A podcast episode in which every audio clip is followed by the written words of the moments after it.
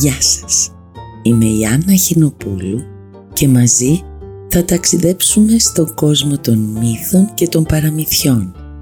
Θα κάνουμε ταξίδια στη φαντασία μέσα από ήρωες που διδάσκουν, καθοδηγούν, εμπνέουν, ενδυναμώνουν, διασκεδάζουν μικρούς και μεγάλους. Καλώς ορίσατε λοιπόν στο «Μια φορά και μια ιστορία». Ο γέρος και τα τρία αδέρφια. Παιδιά, θα σας πω σήμερα μία ιστορία που έφτασε στα αυτιά μου από στόμα σε στόμα, από γενιά σε γενιά. Μια λαϊκή παιδιά ιστορία από την Ελλάδα μας. Είστε έτοιμοι; Να την ακούσουμε. Καθόμαστε λοιπόν αναπαυτικά και, και η ιστορία μας ξεκινάει. Ήταν κάποτε τρία αδέρφια. Τα καημένα ζούσαν άτυχα στον τόπο τους, δεν είχαν δουλειά, αλλά, αλλά ούτε και προκοπή. Έτσι, έτσι αποφάσισαν παιδιά να πάνε στα ξένα, μήπως και δούνε τη μοίρα τους να αλλάζει. Ξεκίνησαν λοιπόν το άγνωστο ταξίδι τους και καθώς περπατούσαν βρήκαν μετά από πολλή ώρα μια βρύση μέσα στην ερημιά. Όπως ήταν εξαντλημένοι παιδιά και αδύναμοι, αποφάσισαν να καθίσουν για λίγο εκεί να ξαποστάσουν. Και μάλιστα πεινούσαν απίστευτα. Μαγείρεψαν λοιπόν ό,τι είχαν πάρει μαζί τους και την ώρα που έτρωγαν αντίκρισαν ένα γέρο να τους πλησιάζει, κουτσένοντας και κρατώντας μία μαγκούρα, ένα ξύλινο μπαστούνι. Σαν έφτασε κοντά τους, τους χαιρέτησε καλόκαρδα. «Γεια σας παλικάρια», «Καλή σου ώρα και σε σένα γέροντα», του αποκρίθηκαν παιδιά εκείνοι, ενώ αμέσως ο μικρότερος αδερφός έκοψε ένα κομμάτι ψωμί και του το πρόσφερε λέγοντάς του «Κόπιασε παππούλη να φας λίγο ψωμί μαζί μας». Ο γέρος που δεν αρνήθηκε πήρε το ψωμί και κάθισε δίπλα τους. Δάγκωσε λίγο ψωμί παιδιά και ενώ μασούσε, γύρισε και είπε προς τον μεγαλύτερο αδερφό «Πες μου παλικάρι μου, τι θα επιθυμούσες περισσότερο στον κόσμο αυτό» Εκείνη τη στιγμή πάνω από τα κεφάλια τους παιδιά πετούσε ένας μήνος από αμέτρητα κοράκια που έκανε τον ουρανό να μαυρίσει. Ο μεγαλύτερος λοιπόν αδερφός που δεν μπορούσε να πάρει τα μάτια του από το σμήνος απάντησε στον γέρο χωρίς να το σκεφτεί. «Να, θα ήθελα, θα ήθελα όλα αυτά τα κοράκια που πετούν από πάνω μας να γινόντουσαν, να γινόντουσαν να γινόντουσαν πρόβατα και να ήταν δικά μου. Πολύ ωραία. Και δεν μου λες, αν ερχόταν κανένας φτωχός, πεινασμένος και διψασμένος, θα του πρόσφερες λίγο γάλα; Τον ξαναρώτησε παιδιά ο γέρος και το παλικάρι αμέσως του αποκρίθηκε. Μόνο γάλα; Θα του πρόσφερα ό,τι τραβούσε η όρεξή του και γάλα και τυρί και μιτζήθρα. Ο γέρος παιδιά τότε χτύπησε τη μαγκούρα του στο χώμα και με μιας τα κοράκια πέσανε στη γη και γίνανε πρόβατα και άσπρισε ο τόπος γύρω τους από τα τόσα ζωντανά. Αυτό ήταν παιδιά μου. Το παλικάρι αποφάσισε τότε να εγκατασταθεί εκεί. Μάζεψε τα πρόβατα και με τη βοήθεια των άλλων χτίσανε και ένα μαντρί και η ζωή του θα κυλούσε έτσι από εδώ και στο εξής. Αμέσως μετά τα άλλα δύο αδέρφια κίνησαν να συνεχίσουν το ταξίδι τους και μιας και ο γέρος δεν είχε που να πάει, τους ακολούθησε. Μετά, μετά από ώρες περπάτημα, βρέθηκαν μπροστά σε μία όαση. Κάθισαν να ξαποστάσουν και ο γέρος ρώτησε τον δεύτερο αδερφό. «Εσύ παλικάρι μου, τι θα επιθυμούσες περισσότερο να έχεις» «Γέροντα, βλέπεις όλα αυτά τα πουρνάρια. Εδώ μπροστά μας τα ξερά πουρνάρια. Αυτή την πρασινάδα αν αυτά αντί για πουρνάρια ήταν έλιες θα ήμουν ευτυχισμένος. Πολύ καλά.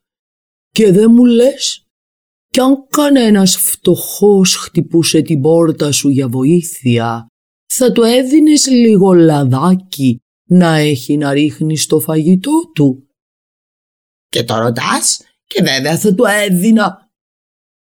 Χτύπησε παιδιά και πάλι ο γέρος τη μαγκούρα στο χώμα και αμέσως τα πουρνάρια μεταμορφώθηκαν σε ελαιόδεντρα και από τα κλαδιά τους κρέμονταν αμέτρητες ελιές. Ο δεύτερος αδερφός το πήρε και αυτός απόφαση και έμεινε σε εκείνον τον τόπο. Μάζευε παιδιά τις ελιές και άλλες τις έκανε λάδι ενώ άλλες τις ετοίμαζε για φαγητό.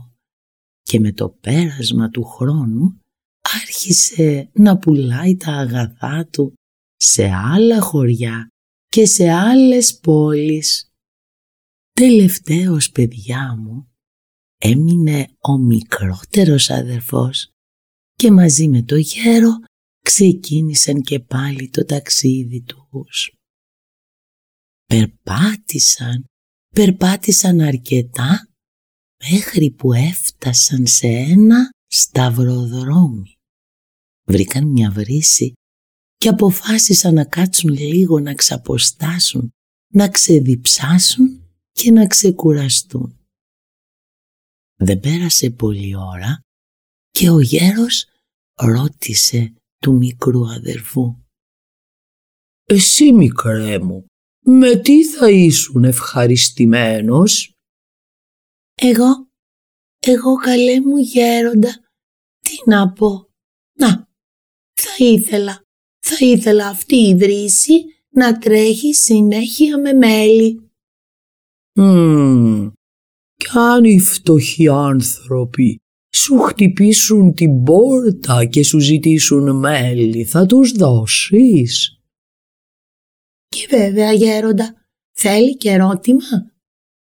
Παιδιά, καταλάβατε πολύ καλά. Χτύπησε ξανά ο γέρος τη μαγκούρα στο έδαφος και η βρύση έπαψε να τρέχει με νερό και ξαφνικά μέλι άρχισε να στάζει. Λίγο στην αρχή και ύστερα περισσότερο. Και ο νέος αποφάσισε να μείνει εκεί και να πουλάει μέλι στους περαστικούς μα και στους εμπόρους. Και παιδιά, κάθε φορά που κάποιος φτωχός του ζητούσε λίγο μέλι για να γλυκάνει την όρεξή του, αλλά και για να πάρει δύναμη, αυτός δεν του έλεγε ποτέ όχι. Του έδινε μέλι χωρίς να παίρνει χρήματα. Μετά από αυτό, παιδιά, ο γέρος σηκώθηκε και έφυγε μόνος του, κουτσένοντας και βαστώντας τη μαγκούρα του. Πέρασε, πέρασε αρκετός καιρός να μην σας πω αρκετά χρόνια.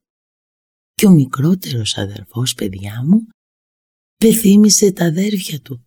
Αποφάσισε λοιπόν να κάνει ένα ταξίδι να τα δει. Αφού άφησε στη θέση του το βοηθό του, ξεκίνησε να πάει να τους βρει.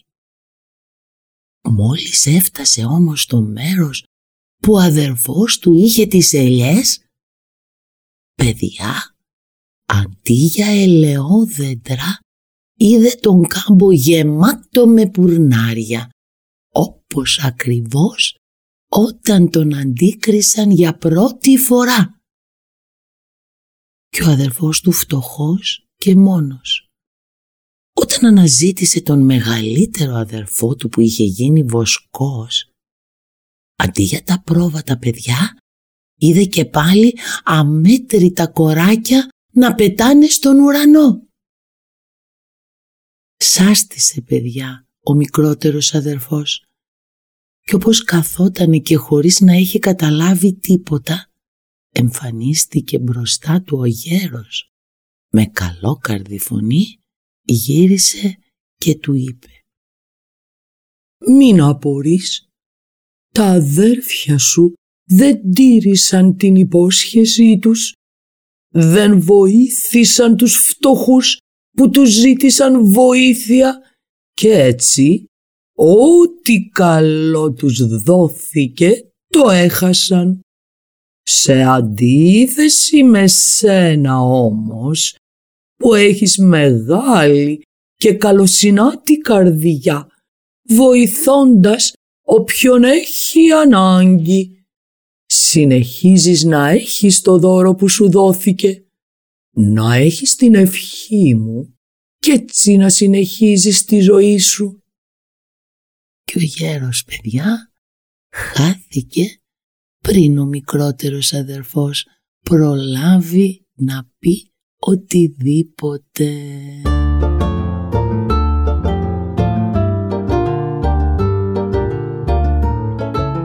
Καταλάβατε παιδιά μου τι έγινε με τα τρία αδέρφια; Βέβαια, την πατήσανε άσχημα γιατί είχαν υποσχεθεί ότι θα βοηθούσανε τους φτωχούς. Με τα χρήματα όμως σκλήρινε η καρδιά τους και βέβαια δεν βοήθησαν κανέναν εκτός από τον μικρότερο. Όταν παιδιά μας δίνουν κάτι που είναι πάρα πολύ καλό και το θέλουμε και υποσχόμαστε να προσφέρουμε όπως μας πρόσφεραν εμάς, έτσι και εμείς δεν πρέπει να προσφέρουμε στους άλλους. Κάπως έτσι παιδιά μου είναι η ευγνωμοσύνη που έχει πάρα πολύ μεγάλη αξία στις μέρες μας. Και όσο για την ιστορία που ακούσατε, μ, τι να σας πω, ψέματα ή αλήθεια, τι να πω, έτσι λένε στα παραμύθια.